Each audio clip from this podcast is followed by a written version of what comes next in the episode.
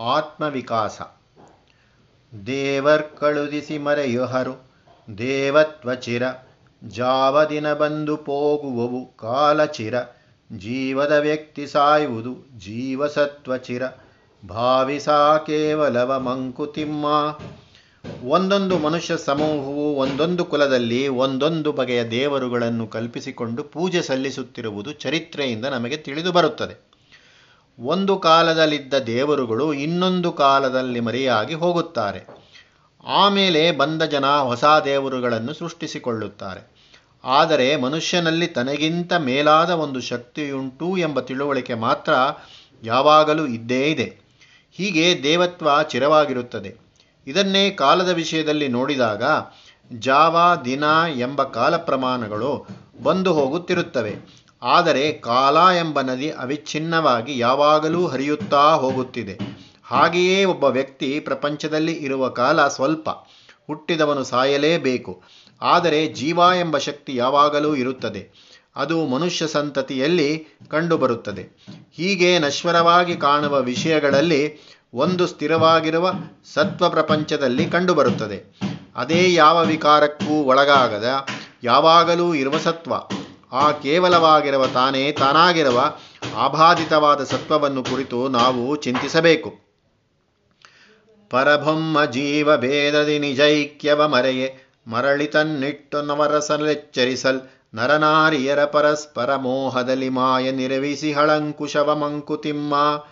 ಪರಬ್ರಹ್ಮ ವಸ್ತುವು ಒಂದೇ ಆಗಿದ್ದು ನೂರು ಕೋಟಿ ರೂಪಗಳನ್ನು ತಾಳಿತು ಎಂದು ಹಿಂದೆ ನೋಡಿದ್ದೇವೆ.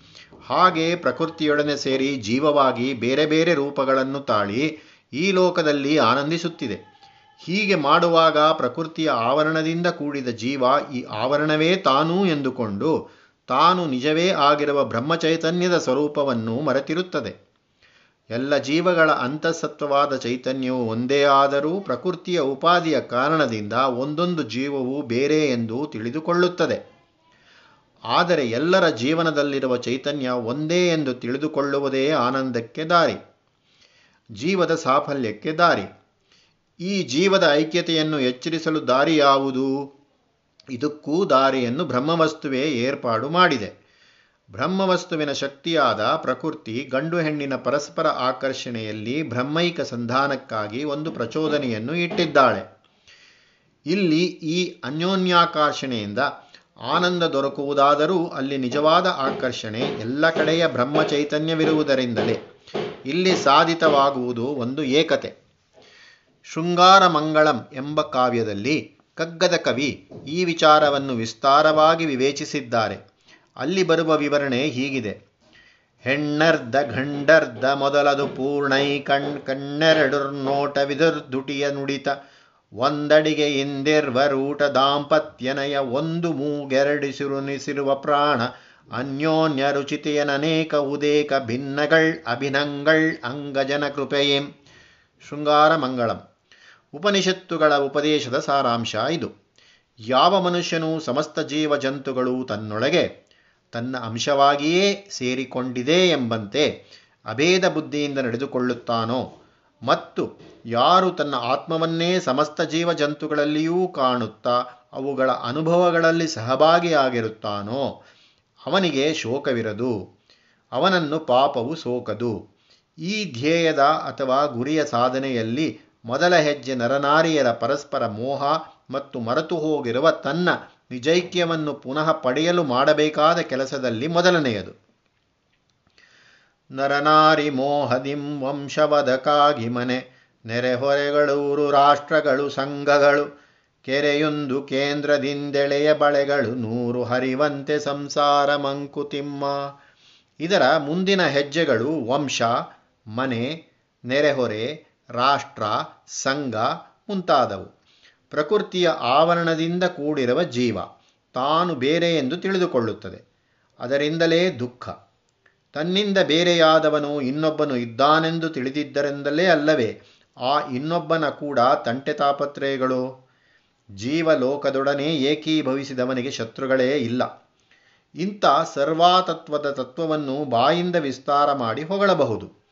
ಆದರೆ ಅದನ್ನು ಅನುಭವಕ್ಕೆ ತಂದುಕೊಳ್ಳುವುದು ತುಂಬ ಕಷ್ಟ. ಆ ಬೆಟ್ಟದ ಶಿಖರಕ್ಕೆ ಮೆಟ್ಟಲುಗಳನ್ನು ಒಂದೊಂದಾಗಿ ಹತ್ತಬೇಕು.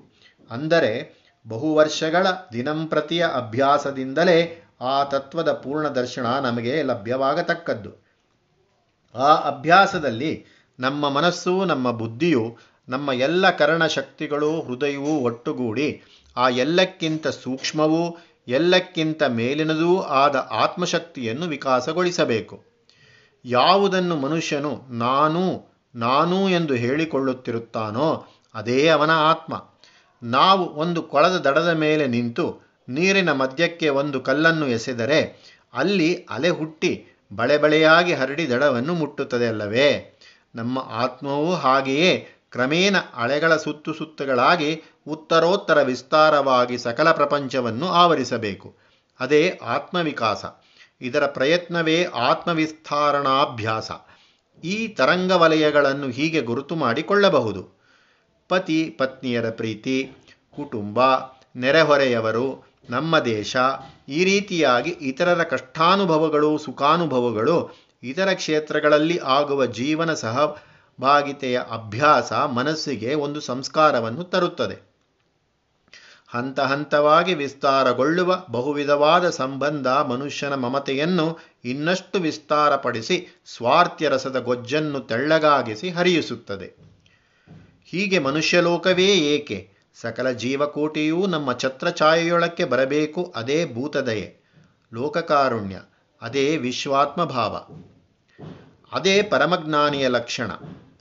ಅದನ್ನು ಉದ್ದೇಶಿಸಿಯೇ ನಮ್ಮ ಪೂರ್ವಿಕರು, ಉದಾರ ಚರಿತಾನಾಂ ತೂ ವಸುದೈವ ಕುಟುಂಬಕಂ. ದೊಡ್ಡ ಮನಸ್ಸು ಮತ್ತು ದೊಡ್ಡ ನಡತೆಯುಳ್ಳವರಿಗೆ ಸಮಸ್ತ ಭೂಮಂಡಲವು ಸ್ವಂತ ಸಂಸಾರವೇ ಎಂದು ಹೇಳಿದರು. ಹೀಗೆ ಏಳು ಸುತ್ತಿನ ಮಲ್ಲಿಗೆಯಂತೆ ಆತ್ಮ ಅರಳಬೇಕು. ಅದೇ ಮನುಷ್ಯ ಜೀವ ಸ್ವರೂಪ ವಿಸ್ತಾರ ಅಥವಾ ಆತ್ಮವಿಕಾಸ. ಆದರೆ ನಮ್ಮಲ್ಲಿ ಮಮತೆ, ಪ್ರೀತಿ, ಅಭಿಮಾನಗಳು ಸಾಮಾನ್ಯವಾಗಿ ನಮ್ಮ ನಮ್ಮ ಮನೆಯ ಗೋಡೆಗಳಿಂದ ಹೊರಕ್ಕೆ ಹರಡುವುದು ಅಪರೂಪ. ಮೊದಲು ಸ್ವಂತ ಕುಟುಂಬ, ಆಮೇಲೆ ಬಂಧು ಬಳಗ, ಇಷ್ಟರಲ್ಲೇ ಮುಗಿಯುತ್ತದೆ ನಮ್ಮ ಲೋಕಚರಿತೆ. ನಮ್ಮ ಸ್ವಾರ್ಥತೆ ಇನ್ನೂ ಕರೆಗೆ ಅಲ್ಲಿಂದ ಮುಂದೆ ಹರಿಯುವುದಿಲ್ಲ.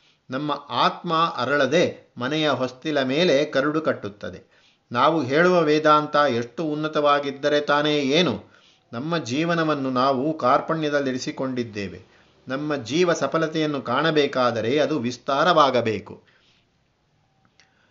ಅದರಿಂದ ನೀತಿ ನಯವದರಿಂದ ಕುಲಗೋತ್ರವದರಿಂದ ರಾಜ್ಯ ಮಠ ಧರ್ಮ ಸಂಸ್ಥೆಗಳು ಓದುವವದರಿಂದೆ ಮಮತನಾಶದವಕಾಶ ಪದರಿನಾತ್ಮ ವಿಕಾಸ ಮಂಕುತಿಮ್ಮ ಹೀಗೆ ನರನಾರಿ ಮೋಹದಿಂದ ಪ್ರಾರಂಭವಾದ ಪ್ರೀತಿ ವಿಸ್ತಾರಗೊಳ್ಳುತ್ತಾ ಹೋಗಬೇಕು. ಇದು ವಿಸ್ತಾರಗೊಳ್ಳುವ ಹಂತಗಳು ಮತ್ತು ಅದು ವಿಸ್ತಾರಗೊಳ್ಳಲು ಅನುಕೂಲವಾಗುವ ವಿಷಯಗಳೆಂದರೆ ನೀತಿ ನಿಯಮಗಳು, ನಡುವಳಿಕೆಯ ನಯ, ಕುಲ ಮತ್ತು ಗೋತ್ರಗಳು, ರಾಜ್ಯ, ಮತ, ಧರ್ಮ ಸಂಸ್ಥೆಗಳು. ಇವೆಲ್ಲದರ ಗುರಿಯು ಮನುಷ್ಯನ ಮಮತೆ, ತಾನೊಬ್ಬನಿಗೆ ಸೀಮಿತವಾಗದೆ ಅದು ಎಲ್ಲ ಕಡೆಯೂ ಹರಡಬೇಕು ಎಂಬುದೇ.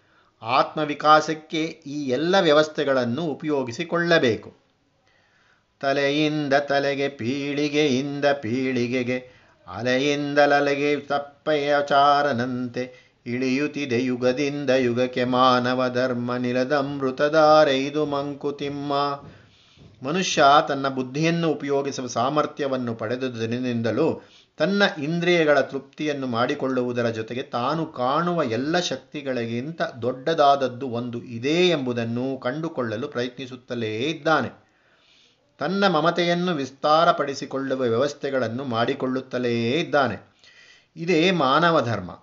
ಈ ಮಾನವ ಧರ್ಮ ದೊಡ್ಡದನ್ನು ತಿಳಿದುಕೊಳ್ಳಬೇಕೆಂಬ ಕುತೂಹಲ ಯಾವುದೋ ಒಂದು ತಲೆಮಾರಿನಲ್ಲಿ ಹುಟ್ಟಿ ನಿಂತು ಹೋಗಲಿಲ್ಲ. ಅದು ಒಬ್ಬ ವ್ಯಕ್ತಿಯಿಂದ ಅವನ ಸಂತತಿಗೆ ಒಂದು ತಲೆಮಾರಿನಿಂದ ಇನ್ನೊಂದು ತಲೆಮಾರಿಗೆ ಬರುತ್ತಲೇ ಇದೆ.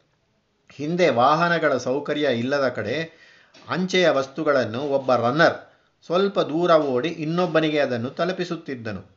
ಅವನು ಸ್ವಲ್ಪ ದೂರ ಹೋಗಿ ಇನ್ನೊಬ್ಬನಿಗೆ ತಲುಪಿಸುವನು. ಹೀಗೆ ಅಂಚೆಯ ಸರಬರಾಜು ನಡೆಯುತ್ತಿತ್ತು. ಹೀಗೆ ಮಾನವ ಧರ್ಮ ಒಂದು ಅಲೆ ಮತ್ತೊಂದನ್ನು ನೂಕುವಂತೆ, ಅಂಚೆಯ ಸಾಗಾಣಿಕೆಯಂತೆ ಅನವರತವಾಗಿ ಯುಗದಿಂದ ಯುಗಕ್ಕೆ ಇಳಿದು ಬರುತ್ತಾ ಇದೆ. ಅದು ಒಣಗಿ ಹೋಗದ ಅಮೃತಧಾರೆ. ಮಾನುಷದ ಚರಿತೆ ಪರಿಸತ್ವ ಸಾಕ್ಷಾತ್ಯವಿತೆ. ಕಾಣಿಪುದಾತ್ಮಭಾವ ಉದ್ಭವ ಏನಾಶೆ, ಏನು ಸಾಹಸವೇನು ಭಂಗಗಳು ಅನುಭವವೇದವದು ಮಂಕುತಿಮ್ಮ. ಇದೇ ಮನುಷ್ಯನ ಚರಿತ್ರೆ. ಮನುಷ್ಯ ಚರಿತ್ರೆ ಎಂದರೆ ಪರಸತ್ವವನ್ನು ಅವನು ಹುಡುಕಲು ಮಾಡಿದ ಪ್ರಯತ್ನದ ಚರಿತ್ರೆಯೇ. ತತ್ವ ವಿಚಾರದ ಮೂಲಕ, ವಿಜ್ಞಾನದ ಮೂಲಕ ಸಂಗೀತ ಸಾಹಿತ್ಯಗಳ ಮೂಲಕ, ಕಲೆಯ ಮೂಲಕ, ನೃತ್ಯ ನಾಟಕಾದಿಗಳ ಮೂಲಕ, ಆಟ ಓಟಗಳ ಮೂಲಕ, ಸಾಹಸ ಪರಾಕ್ರಮಗಳ ಮೂಲಕ ಇನ್ನೂ ಇಂಥ ಎಷ್ಟೋ ವಿಧಗಳಲ್ಲಿ ಮನುಷ್ಯನು ತನ್ನ ಬುದ್ಧಿಶಕ್ತಿಯನ್ನು ಉಪಯೋಗಿಸಿ ಜೀವನದ ಸಫಲತೆಯನ್ನು ಕಂಡುಕೊಳ್ಳಲು, ಯಥಾರ್ಥ ಯಾವುದೋ ಅದನ್ನು ಕಂಡುಕೊಳ್ಳಲು ಪ್ರಯತ್ನಿಸಿದ್ದಾನೆ. ಮಾನವನ ಈ ಅನ್ವೇಷಣೆ ಪರಮವಸ್, ಪರವಸ್ತುಗಳನ್ನು ಕುರಿತ ಒಂದು ಮಹಾಕಾವ್ಯ. ಇದು ಆತ್ಮದ ಚಿತ್ ಸ್ವರೂಪದ ಒಂದು ಅಭಿವ್ಯಕ್ತಿ. ಆತ್ಮದ ಸ್ವಭಾವವೇ ಅದು. ಆದ್ದರಿಂದ ಅದು ಪರಸತ್ವವಾದ ಆತ್ಮ ಮಾಡಿದ ಮಹಾಕಾವ್ಯ. ಈ ಮಹಾಕಾವ್ಯದಲ್ಲಿ ಮಾನವನ ಆಶೆಗಳು ಅದನ್ನು ಈಡೇರಿಸಿಕೊಳ್ಳುವುದಕ್ಕಾಗಿ ಅವನು ಮಾಡಿದ ಸಾಹಸ, ಅವನು ಪಟ್ಟ ನಿರಾಶೆಗಳು, ಅವನು ಪಟ್ಟ ಸಂತೋಷಗಳು ಎಲ್ಲ ವರ್ಣಿತವಾಗಿವೆ. ಬ್ರಹ್ಮವಸ್ತುವು ತಾನು ಆನಂದ ಪಡಬೇಕೆಂದಲ್ಲವೇ ಈ ವಿಶ್ವವಾಗಿ ತೋರಿ ಬಂದಿರುವುದು ಅದರ ಲೀಲೆಯ ವರ್ಣನೆಯೇ ಮಾನವ ಚರಿತ್ರೆ. ಮಹರ್ಷಿಗಳ ತತ್ವದರ್ಶನದ ವೃತ್ತಾಂತವೇ ವೇದ. ವೇದವು ತೋರಿಸಿದ ಜಗನ್ಮೂಲ ತತ್ವದ ಅರಿವು ಬರುವುದು ಈ ಅನುಭವ ವೇದದಿಂದ. ಜಾನಪದಗಳು, ರಾಜ್ಯ ಸಾಮ್ರಾಜ್ಯಗಳು, ಗುರುಸ್ಥಾನಗಳು, ಧರ್ಮಗಳು, ಭಾಷೆ ವಿದ್ಯೆಗಳು. ಕಾಣಿಸದೆ ಸಾಗಿಹವು ಕಾಲ ಪ್ರವಾಹದಲ್ಲಿ ಮಾನವತೆ ನಿಂತಿಹುದು ಮಂಕುತಿಮ್ಮ. ಮನುಷ್ಯ ಚರಿತ್ರೆಯಲ್ಲಿ ಜಾನಪದಗಳು, ರಾಜ್ಯ ಸಾಮ್ರಾಜ್ಯಗಳು, ಗುರುಪೀಠಗಳು, ಭಾಷೆಗಳು, ವಿದ್ಯೆಗಳು ಎಲ್ಲವೂ ಹುಟ್ಟಿ ಕೆಲವು ಕಾಲ ಇದ್ದು ಕಾಲವೆಂಬ ಪ್ರವಾಹದಲ್ಲಿ ಸೇರಿ ಹೋಗಿವೆ. ಅವುಗಳ ಸ್ಥಳದಲ್ಲಿ ಹೊಸ ಹೊಸ ಭಾಷೆ, ವಿದ್ಯೆ ಮುಂತಾದವುಗಳು ಬಂದು ನೆಲೆಸಿವೆ. ಇವೆಲ್ಲ ಮನುಷ್ಯನ ಪೌರುಷದ ಬುದ್ಧಿಶಕ್ತಿಯ ಪರಿಣಾಮಗಳು. ಹೀಗೆ ಅವನು ನಿರ್ಮಿಸಿದ ಸಂಸ್ಥೆಗಳು, ಭಾಷೆಗಳು, ಧರ್ಮಗಳು ಮುಂತಾದವುಗಳು ಕಾಲಪ್ರವಾಹದಲ್ಲಿ ಕೊಚ್ಚಿಕೊಂಡು ಹೋದರೂ ಮಾನವತೆ ಮಾತ್ರ ಉಳಿದೇ ಇದೆ. ಅವನ ಸಾಹಸಗಳು ಪೌರುಷ ಪ್ರವೃತ್ತಿಯೂ ಉಳಿದೇ ಇವೆ. ತೆರಪನರಿಯದೆ ಪರಿವ ಕಾಲ ಪ್ರವಾಹದಲ್ಲಿ ಪುರುಷ ರಚಿತೆಗಳೆನಿತು ತೇಲಿ ಹೋಗಿಹವು. ಪುರರಾಷ್ಟ್ರ ದುರ್ಗಗಳು ಮತನೀತಿ ಯುಕ್ತಿಗಳು ಪುರುಷತನ ನಿಂತಿಹುದು ಮಂಕುತಿಮ್ಮ ಕಾಲ ಎಂಬ ಪ್ರವಾಹ ಯಾವ ಬಿಡವೂ ಇಲ್ಲದೆ ಹರಿಯುತ್ತಾ ಹೋಗುತ್ತಿದೆ. ಪುರರಾಷ್ಟ್ರ, ದುರ್ಗಗಳು, ಮತ, ನೀತಿ, ಯುಕ್ತಿಗಳು ಇವೆಲ್ಲ ಮನುಷ್ಯ ಪೌರುಷದ ರಚನೆಗಳು. ಇವೆಲ್ಲ ಕಾಲಪ್ರವಾಹದಲ್ಲಿ ತೇಲಿ ಹೋಗಿವೆ. ಆದರೆ ಮನುಷ್ಯನ ಪೌರುಷ ನಿಂತೇ ಇದೆ ಮತ್ತು ಹೊಸ ಹೊಸದಾಗಿ ಸಂಸ್ಥೆ, ರಾಷ್ಟ್ರ ಮುಂತಾದವನ್ನು ರಚಿಸುತ್ತಲೇ ಇದೆ.